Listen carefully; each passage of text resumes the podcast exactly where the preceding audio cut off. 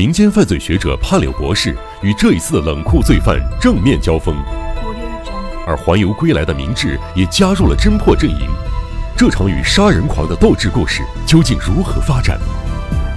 我一定一定要抓住这个变态的家伙！《江户川乱步小说集》第七卷《蜘蛛男》，欢迎收听。回到故事的主题。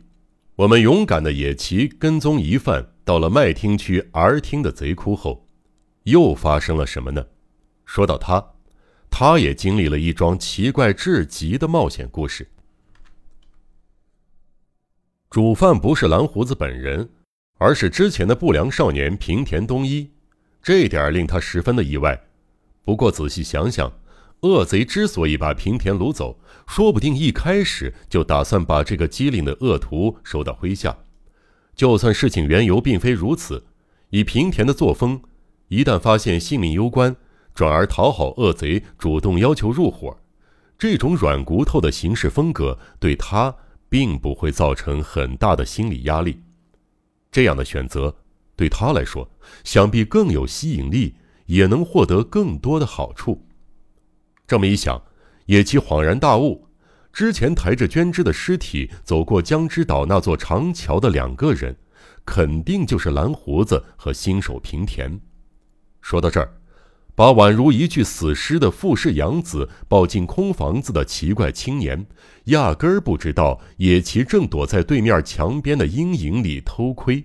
不多久，他只身出现在门口，跳上汽车后，毫不迟疑地驾车离开了。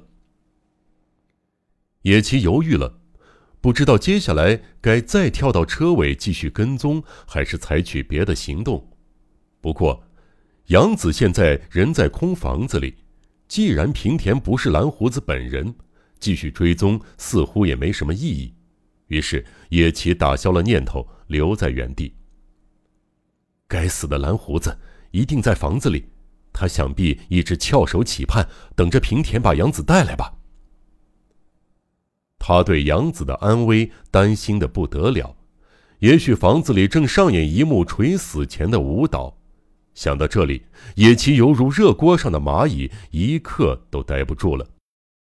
虽说野崎对找出凶手和替娟枝报仇怀着满腔的热情，但在行动上却缺乏一些勇气，因此冲进有人潜伏其间的诡异空房子前，他还是踌躇了良久。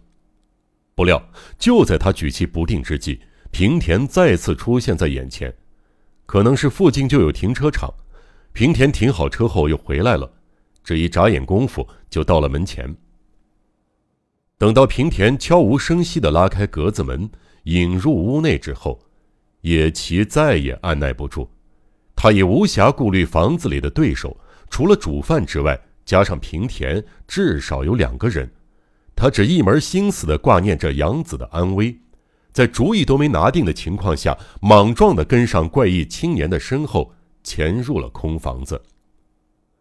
如果这时候他没有莽撞地只身闯入敌营，而是先回到附近的警署说明原委，请求警方支援，之后也就不会有那么可怕的遭遇了。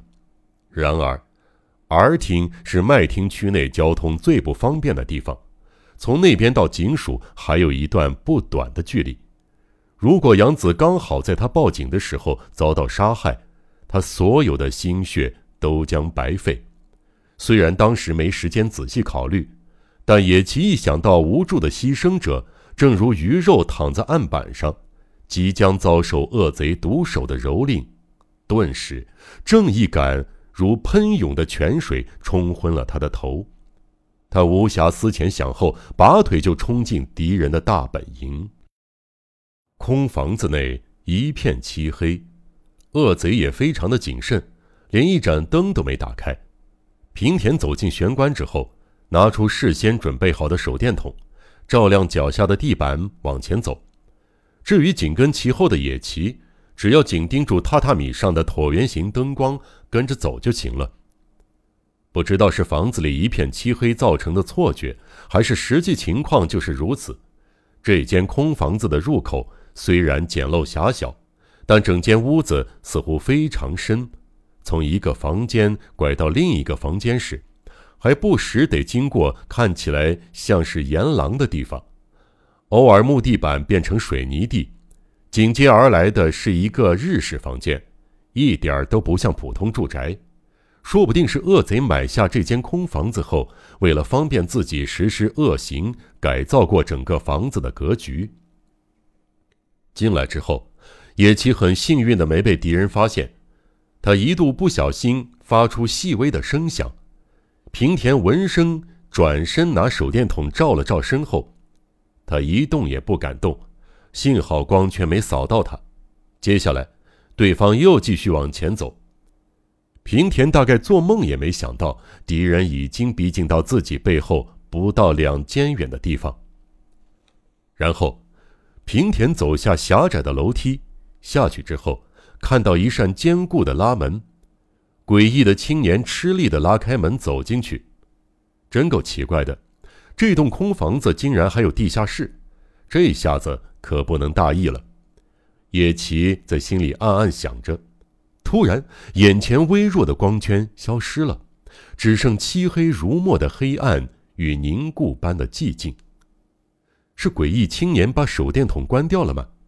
这表示他们已经到达了目的地及杀害杨子的地点了吗？还是拿着手电筒的平田藏到什么隐蔽的地方去了？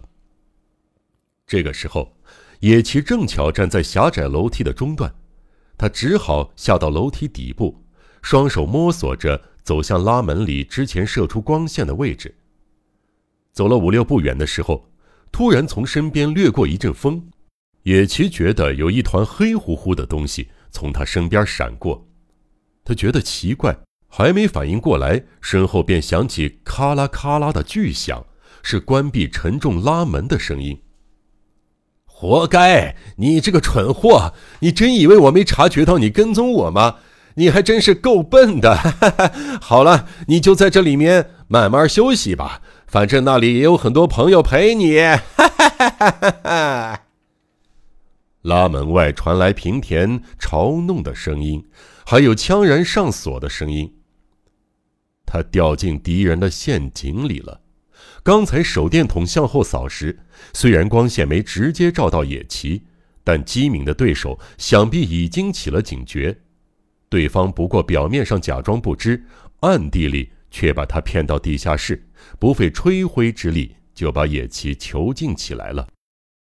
看平田得意的大放厥词，想必这里肯定是只有一个出入口的密室，而且入口的门就像仓库门一样厚重坚固，绝非野崎一个人的力量能够撞穿的。我上当了。想到这里，几乎没怎么冒过险的野崎嘴唇干燥，心口升起一股陌生的稚闷感。他就这么茫然地站了好一阵儿。然后不断给自己懦弱的心智打气，同时想着如何善后。总之，屋里这么暗，根本无从入手。既然不用再顾虑其他人，那就借光查看一下密室吧。他把手伸进口袋一摸，糟糕，手电筒没了，大概是跳上汽车表演特技时不慎掉落了。他不抽烟，所以不随身携带火柴。无奈之下。他只好在黑暗中四处摸索，沿着墙边走，指尖上传来厚实的触感。这么结实的墙壁，估计使尽全力也敲不动，想必是抹上了石灰或水泥。外侧大概就是土墙。野崎仿若失明的野兽，沿着每一面墙走过。室内很宽敞，而且这房间不是方形的。是七角或八角形的，总之很多个角，是一个像八角钟一样结构奇怪、宽敞的吓人的房间。怪了，这个地方居然有这么宽敞的地下室，我该不会是在做梦吧？他觉得诡异莫名，但是最后他终于弄清是怎么回事了，那不过是黑暗中的错觉。失明的人会把正方形的小房间错误感觉成七边甚至八边、宽敞无比的大房间，和围着善光寺戒坛转圈产生的错觉一样。其实，这只是一间狭长的普通地下室，应该是仓库下方的储藏室，但是入口只有一个。野崎的臂力无法突破，这点儿倒是和他想的一样，就算大声呼喊，外面的人也听不见。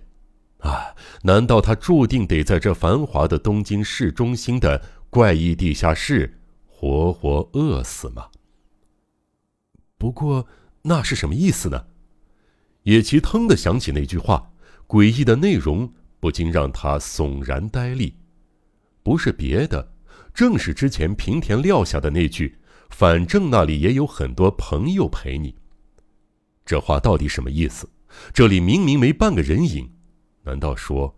难道说，在这漆黑的房间中，除了野崎之外，还藏着什么人？那个人该不会正随着野崎往前进的动作？缓缓后退，而此刻正缩在角落里，定睛望着他的行动吧。那是人类还是其他的生物？异样的恐惧朝他袭来，他惊呆了。那是无光亦无声的数分钟。怪了，连一点细微的动静都没有，也听不见对方的呼吸。野崎鼓起勇气离开墙边。双手像盲人一样向前伸，走到房间的中央。他撞到了一种物体，然而那并非什么奇怪的东西。一、二、三，共有五个四斗容量的坛子。他摸了一下，手上湿湿黏黏的，沾了一手盐巴。明白了，这里是储藏泡菜的地窖。打一开始，他就闻到一股奇怪的腐臭味。原来是泡菜的气味。虽说是泡菜，但起码有吃的了，至少不用担心饿死。野崎的脑海里闪过这个念头，这是从冒险小说中学到的智慧。但是，这个时候野崎冒出这种想法，说明他已失去冷静了。这里不是泡菜店，而是一栋几乎废弃了的房子。地下室居然储藏了整整五大尊四斗坛子的泡菜，这不是很古怪吗？话说平田所谓的朋友究竟是多异样的朋友？谜底很快就会揭晓。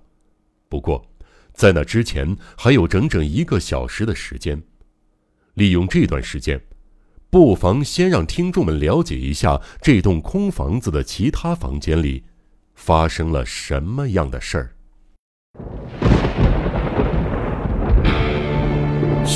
悬疑、惊悚、恐怖、恐怖、推理、推理，《江户川乱步小说集》，我是播讲人赵鑫，让我们一起走进这个光怪陆离的世界。